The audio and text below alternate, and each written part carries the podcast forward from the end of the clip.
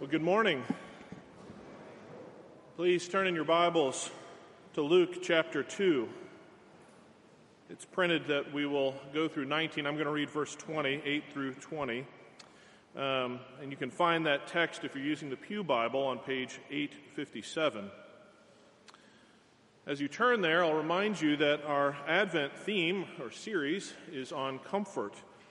And this text uh, may be fairly familiar to you. Um, I remember probably hearing this text before I knew how to read with a, a towel on my head and a stick in my hand. And maybe you've had children who have had to wear towels on their head being, and act like shepherds as well. Um, but this is a passage that describes great comfort comfort from our great God and King. And for our little theologians, uh, if you would uh, like to draw a, a picture, uh, I'd encourage you to draw a picture of a light a light that shines on a very messy room. I know none of you have any experience with that.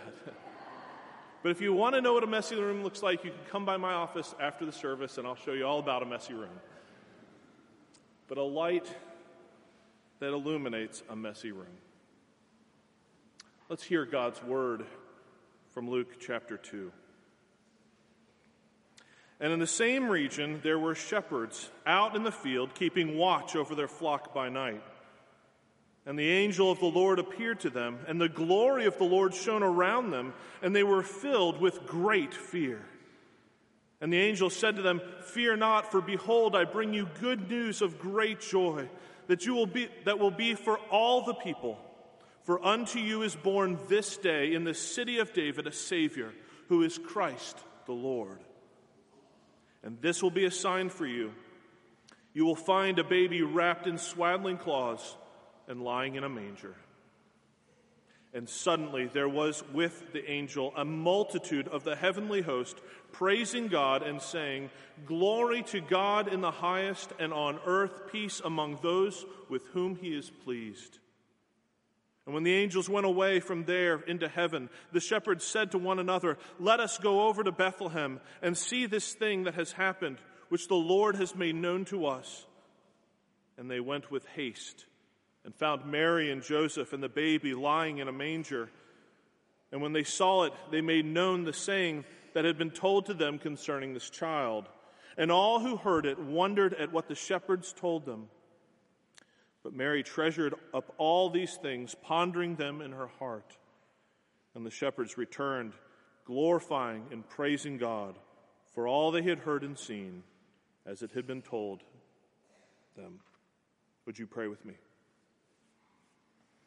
Our gracious Heavenly Father, we thank you for your word and for how it brings comfort in the face of even our greatest fears. We thank you for how you open our eyes to know you and to hear you. And we ask that you would take your word and remind and challenge us with your truth. May it be formative in our hearts and lives. For Lord, we deeply desire that your word would have a greater influence in shaping our life than anything else we encounter this week. So we look to you to guide and direct us now, for we pray these things in Jesus' name. Amen. Well, we live in a I want world. December for me kind of typifies this attitude of an I want world. It seems like constantly I'm hearing from my kids, I want, I want, I want. And you can fill in the blank with a plethora of toys and candy and, and uh, parties. I want. And Amazon has been very uh, helpful, unhelpful with this. Um, Recently, I got a, a, catalog in the mail from Amazon. It had page after page of toys, no price tags or costs on them, just the toy. And suddenly it was ripped out of my hands. It went through all four of my kids. And uh, those who aren't normally very organized have learned how to highlight and circle and tag and you know, get out post it notes. And and, and my four year old is an organizational genius, and she can't even count to 10, but she knows what page 42 is. Um, we live in an I want world. Um, and, it, and, it isn't just December, right? I mean, December may typify it, but, but we live with all sorts of desires in our lives once. Even beyond Christmas, as we look to New Year's, uh, most of us, for adults, we're, we're thinking about I want statements in a, a, little different way. We think of them in forms of, of resolutions. Uh, I want to lose more weight. I want to read more. Uh, I want to learn a new skill. And we all uh, deeply know that we need to be changed. And it's, uh, it's, it's a resolution that we try very hard to bring about that, if you're anything like me, lasts about a week maybe two, and then we're back to our normal routines. And then beyond our resolutions, there are deep desires of our hearts that long from the great weariness and heartache of living in a world that's filled with sin and death. We're weary, weary from pains and aches in our bodies, from jobs that take us away from our families or the search for a stable job. Many, us, many of us carry regrets in our lives of decisions that we made long ago, or we don't see the joy in our hearts as we once had, or we long for deeper, more meaningful connections, or we mourn the loss of a loved one who we dearly miss. Behind every human heart, is a longing, a need for lasting comfort. In our passage this morning, the Lord God provides great comfort. He turns terrifying, crippling fear into comfort. And this comfort is ultimately found in the deep, life changing grace that permeates every fiber of our identities by His bringing of light into our world of darkness transferring us from a world of despair, of grief, of shame, of guilt, of sin, and of death into a kingdom of his beloved Son. It is our King, the Christ, who brings light and lasting comfort into the darkness. How do we see that in this passage in Luke 2? I'll propose three ways, three points. First, the Lord brings comfort to the lowly. Second, the Lord brings comfort through his message. And lastly, the Lord brings comfort through his love. Let's look at the first one. The Lord brings comfort to the lowly. If you look in verse 8, you can see that this is the same region, uh, the birth that's occurred preceding this section. Uh, it's the same region where the shepherds out in a field are keeping watch over their flock by night. Luke records that it's the region near Bethlehem and that these shepherds were out doing their job, serving, serving their probably flock owners. And we've romanticized this understanding of shepherds. Uh, we honor them in plays and in children's stories and in manger scenes, and uh, they were likely not very honored men of the day. Uh, they were probably not the flock owners, as I just said, and they were probably watching sheep as not a very profitable profession, something that they probably had to do rather than something that they worked hard towards or wanted. Uh, and it was likely a boring job because they weren't actively taking the sheep around to feed them. This was at night. And so they may have been guards, uh, or they may have been uh, during a season like a lambing season, uh, where they were having to give extra attention to the sheep. And there are thoughts uh, in, in, ancient writings about how shepherds, um, shepherds in that day and age were probably uh, despised. Uh, some were, were, treated in such a way that their testimony wasn't uh, held in a court of law because they watched sheep at night and, and sheep would disappear or transfer into other shepherds' flocks. And, and so they had a reputation about them, uh, perhaps, uh, that they weren't that reputable. But we don't see anything in this text to state that these were despised men or, uh, or that these may have been associated with, with a group like liars or thieves. They weren't a very highly thought of group, though.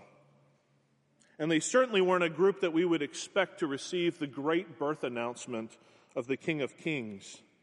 They weren't the scribes or the Pharisees. They weren't the chief priests or the aristocracy of the day.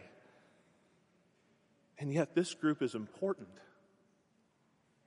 They are important not because of worldly greatness, but of heavenly greatness, because the Lord of Lords chooses to set his great birth announcement to this group. Remember what God's word said to Samuel in 1 Samuel 16. For the Lord sees not as man sees. Man looks on the outward appearances, but the Lord looks on the heart. How do we gain comfort from knowing God's choice in this audience, this lowly, uh, uh, uh, this lowly profession and group? Well, God cho- chooses the lowly, the needy, the dependent to shower his blessing upon. Those who know they need grace are not defined by their own greatness. They're not defined by their strength or their wealth or their prestige. They know that they can find a greatness only in the love of God coming to them. God's favor. Ligon Duncan, who's a PCA pastor, prof- professor, he states that, that when, a church, when we take in the PCA our church membership vows, especially the first one, one of the things we're acknowledging is that we're sinners in the sight of God, justly deserving his displeasure, and without hope save of his sovereign mercy. And Pastor Duncan's point is this that there can really be no good people, no good in and of ourselves people in the church. By even our own admission and membership vows. We are dependent, desperate people who can't stand in the presence of a holy one on our own. We're all the same in that way, in need of mercy, in need of grace. And it's to those who are needy that God brings his message. It's being lowly and desperate that's the starting point for receiving mercy and grace. Because there's nothing special that the world can see in these shepherds, but they're loved. And being loved by God is the beginning of real and lasting comfort. How else do we see comfort in this passage? We see that the Lord brings comfort through his message. Now, the Lord wants to make known his joy, the joy of his message and his work to the people. And we know there's a coming host of angels, as we've read, that are about to appear. But at first, in verse 9, only one angel appears. We don't know if this is Gabriel, by the way. He's not designated in any particular way, the one who appeared to Mary earlier. But he's a single angel, and the glory of the Lord's presence radiates all around the shepherds. And the text actually says that the shepherds, they feared fear, uh, very greatly terrified. Uh, it, it's a repeated word in the Greek, the, the verb to fear and the noun fear put together. They feared fear. They were terrified by this single angel who appears and the glory that's around him. Now, what were they afraid of? Now, it could be that they were shocked by seeing an angel in the middle of night and unexpectedly. But the preceding section, the preceding before they, they talks about their fear, is the statement that the glory of the Lord shone around them. This is the same glory that radiated from the face of Moses in Exodus chapter 34 when Moses had been talking to God. It was the glory that terrified the Israelites to come near Moses, and that Moses had to wear a veil so that they could speak to him. Why was it terrifying? Was it Moses who was terrifying? No, of course not. It was the glory of God that was made known through Moses. And that glory outshines the darkness that we know so well. The angel of the Lord shone with the same glory, the glory that comes from God. The glory of the Lord that ter- is terrifying for sinners, whose eyes are accustomed to darkness. It isn't initially comforting, it's terrifying. And we're sadly so used to darkness in our world we resist the light and we'd rather hide in darkness, even though the darkness is a very unsatisfying comfort. And yet the angel brings a message to the shepherds. He actually speaks a command Fear not. He says, Fear not. He commands them simply so that they'll be able to hear the next, the next part of his message the message of the gospel. In verse 10, the words good news here, they translate, it's how we translate the word gospel. But good news is, is a little too broad. It's a, a little too limited of scope to understand what the real meaning of these words truly is. Because what it really means is victorious news. The gospel wasn't simply nice or pleasant thoughts. It was the battle celebration of victory. You see, in the ancient world, when a king would go off to battle and the town would wonder, has our king won? The messenger would come back with the good news, the victory of the king's triumph over the enemies.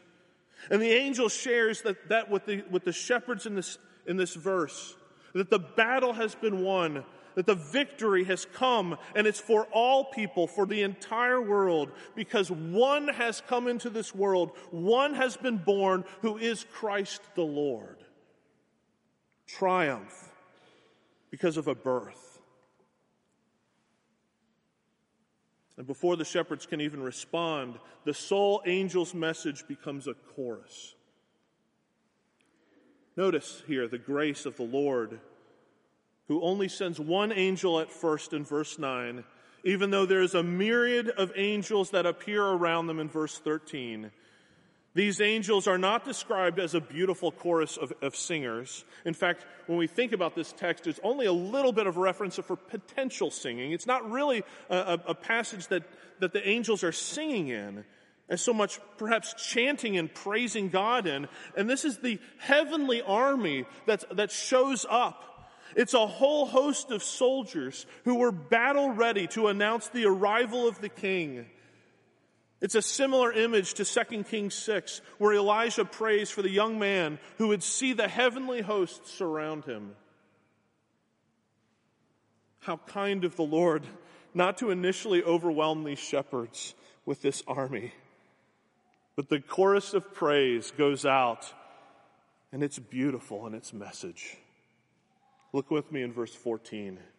Glory to God in the highest, and on earth peace among those with whom he is pleased. The text puts them a little out of order as how the message comes in the Greek. It says, Glory in the highest places to God. In other words, may there be God's glory in the very highest stretches, the greatest places of existence. Why? Because God has initiated peace on the earth among those with whom he is pleased. Now, this is odd language as well. It's awkward to read. The angels are stating something actually very profound. They're declaring that peace has originated with the favor of God, not with the desires of men, not with the intention uh, of, of man desiring it even. It's the, decla- the declaration that provides the original message of the gospel of the angel you see, that first angel speaks of this gospel, the victory, and declares that this king has come to save. And yet, what he doesn't say is what they've been saved from. Yet, here in this chorus, we hear that the peace has come to earth, and goodwill, favor of God has come. It's been initiated by our Heavenly Father. And it is the cry that we will be saved by a great Savior, a liberator, and that is a liberation from ourselves. It's peace to man on earth. The implication of the message is that salvation is coming to save us from ourselves, from sin itself. You see, the Lord provides our comfort to our greatest of needs in the arrival of the angels and his message in the world. It is terrifying for us to encounter the glory of the Lord. God's holiness shines truth on every area of our lives, even the places that are hard for us to look at. We don't like having truth shown upon who we are and what we've done. It's painful. It's hard to hear friends sharing about unhealthy patterns in my life. I want to hide or minimize or even justify it. Painful.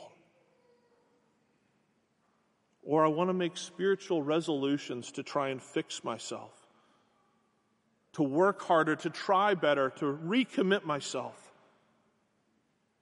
But you see, our comfort isn't in ourselves. It's not in fixing ourselves up. The comfort has to come from God, from His declaration of grace, and peace that brings forgiveness only through the atoning work of this Christ who has been born. Robert Louis Stevenson, he tells of a story of a terrifying storm, of a ship that is caught off a rocky coast and threatened uh, to be driven into the rocks and to, to be destroyed. And in the midst of the panic, everybody has been called down under uh, into the lower portions of the ship, and one man rushes out, defying orders, moves through the deck into the pilot's room, and he sees a steerman at his post, faithfully holding the wheel unwaveringly, and inch by inch turning the ship out more to sea. And the pilot sees the man who came in and he smiles. And the daring man went back below and gave out a great cheer.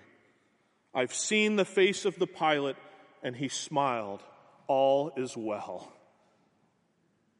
You see, when lives are filled with the chaotic storms, when we're filled, filled with the sorrows of life, the temporal and fading peace that we try and muster will not satisfy us. We must look to one who will stand firm, who will be our protection, who will be our rock. And that is the message of the gospel through this Christ, the great declaration that he brings comfort and lasting peace. It's the Lord who makes us well. We see this in a third way in the passage. We see that the Lord brings comfort through his love. As the angels depart, the shepherds immediately leave their flocks. Their livelihood, they, their, their jobs, they just leave them there and they go to find this sign.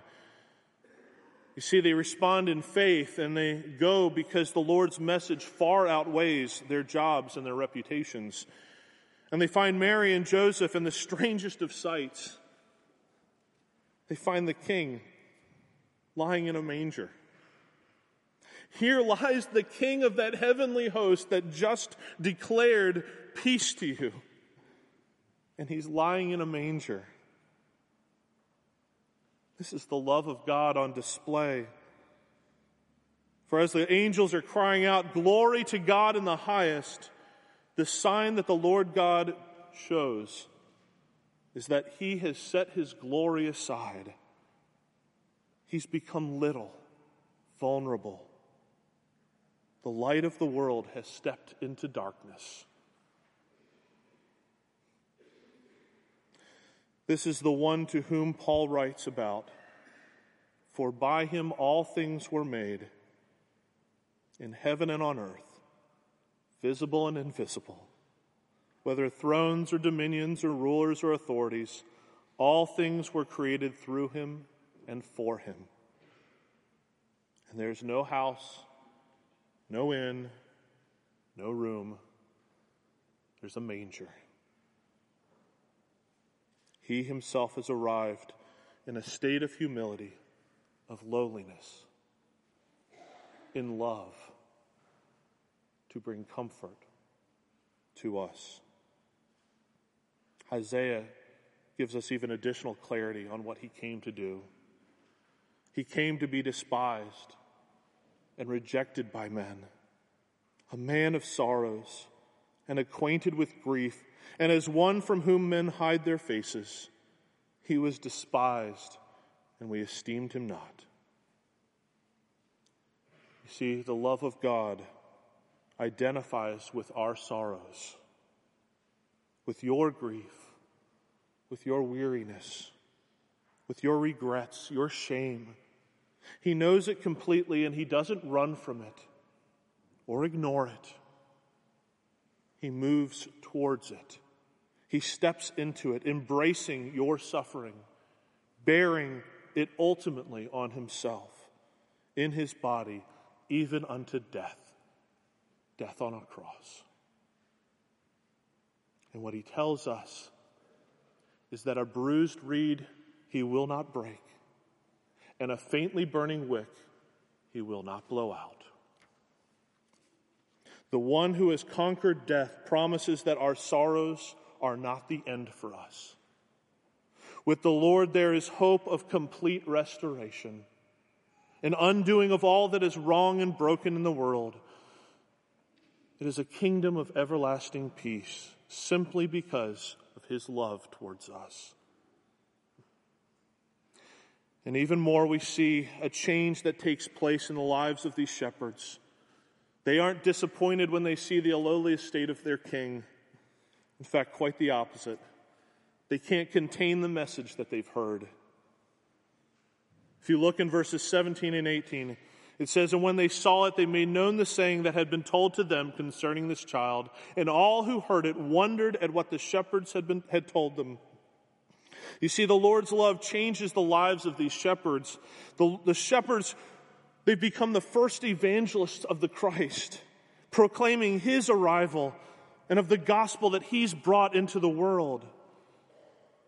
And we're told that Mary, in verse 19, she responds in two ways. She first treasures them, the message in her heart, but she doesn't understand it. She's confused by it. That's what this word pondering means. It refers to almost a dialogue you're having in your mind. She didn't fully understand. She trusted in it. She treasured it. She held fast to it, but she still wrestled with it. And sometimes this is our walk of faith. Sometimes we treasure and hold fast to God's word, and yet we have to ponder it.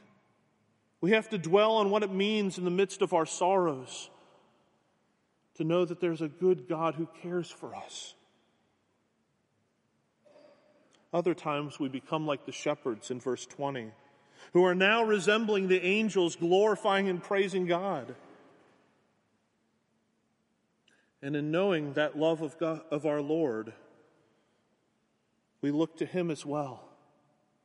For he's accomplished that which what we, we could not. He stepped into our world.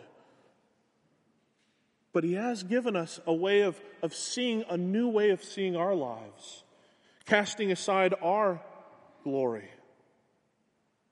becoming little for the sake of his gospel, dying unto self, that Christ might be made known and seen in our midst. So that even when the light of God's truth shines on us, we don't hide from our mess. You see, when the light enters into our lives, the world is not always going to see a well put together house, but it will see a hope that is no longer defined by our sorrows or our fear or our insecurities or our sin. Because we take comfort from our King, whose message is victory over sin and death, and whose work is lasting love that culminates in our peace. Let's pray. Father in heaven, help us to entrust our lives, our fears, our sorrows to you, knowing that it is to you that you turn mourning into dancing. Help us to see your faithful love this Advent season that, bring, that will bring lasting comfort from your message of peace, your great work of love.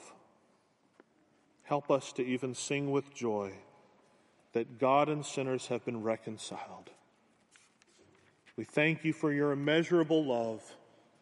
May we continue to know more of it and testify to it this Advent season. For we ask these things in Jesus' name. Amen.